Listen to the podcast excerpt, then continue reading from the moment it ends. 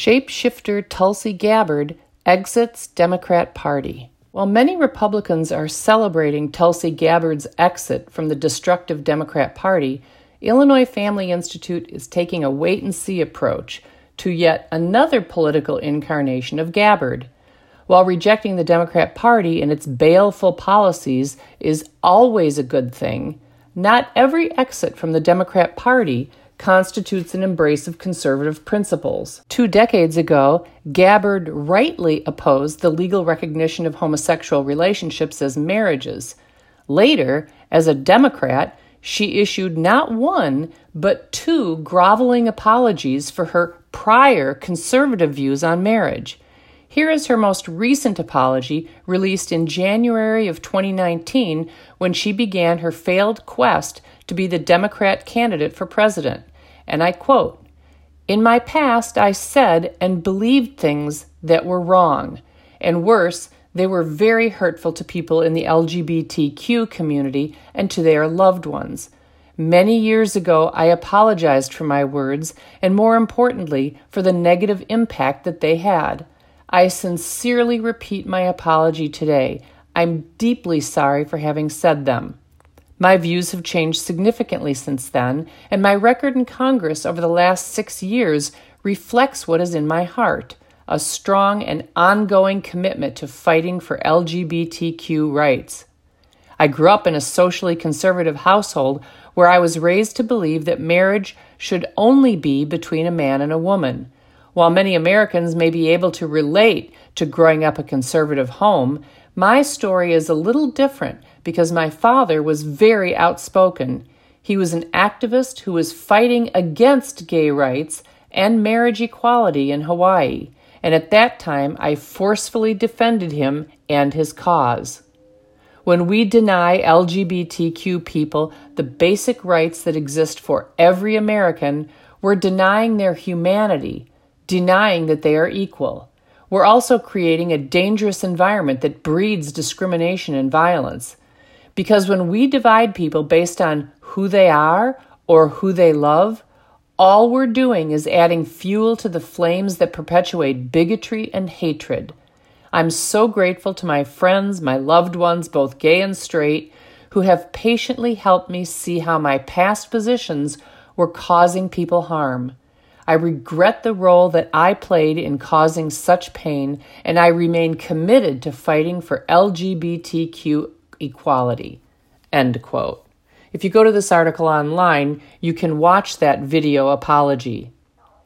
But again, for the dull of mind, homosexuals always had the right to marry, just as polyamorous people, sibling lovers, and minor attracted persons have a right to marry today. Homosexuals were legally unable to marry people of the same sex, just as consensual non monogamists, that is, polyamorists, can't marry multiple people.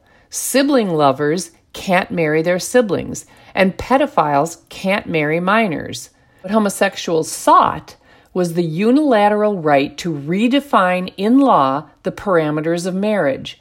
And now, polyamorists are doing likewise.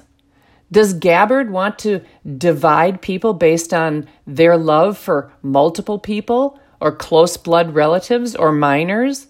Does she want to add fuel to the flames that perpetuate bigotry against consensual non monogamists, incestuous couples, or adults who love children?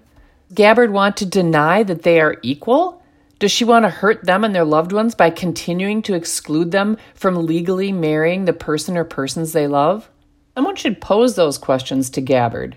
In addition to throwing her father under the political bus driving her ambition in this apology, Gabbard said that by opposing the legal redefinition of marriage, conservatives deny LGBT people their humanity and that conservatives create a dangerous, discriminatory, violent, bigoted, and hateful environment. Let's see how she zigs and zags her way out of that rhetorical ugliness aimed straight at conservatives now that she's no longer a Democrat. From the website Vote Smart, Americans can learn a boatload of information about Gabbard that may surprise them.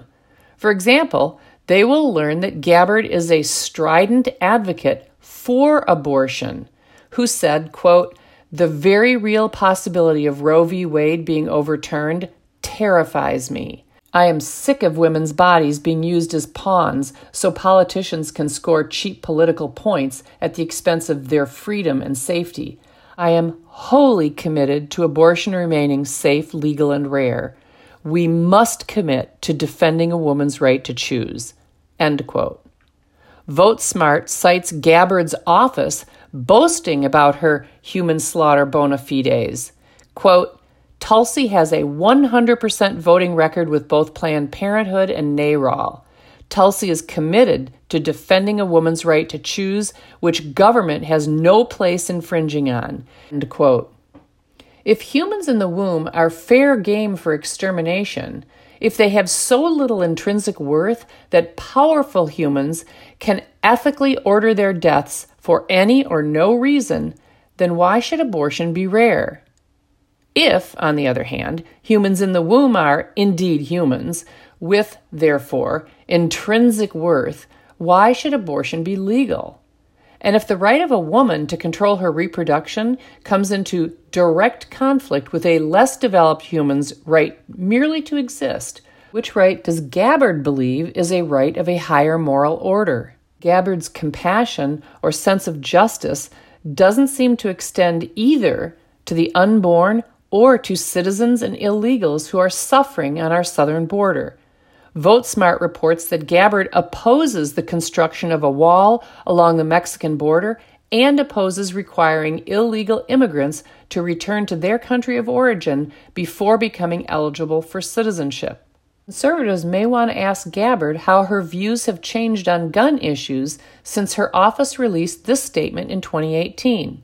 Quote, Tulsi has long called for reinstating a federal ban on military style assault weapons and high capacity magazines, requiring comprehensive pre purchase background checks, closing the gun show loophole, and making sure that terrorists are not allowed to buy guns.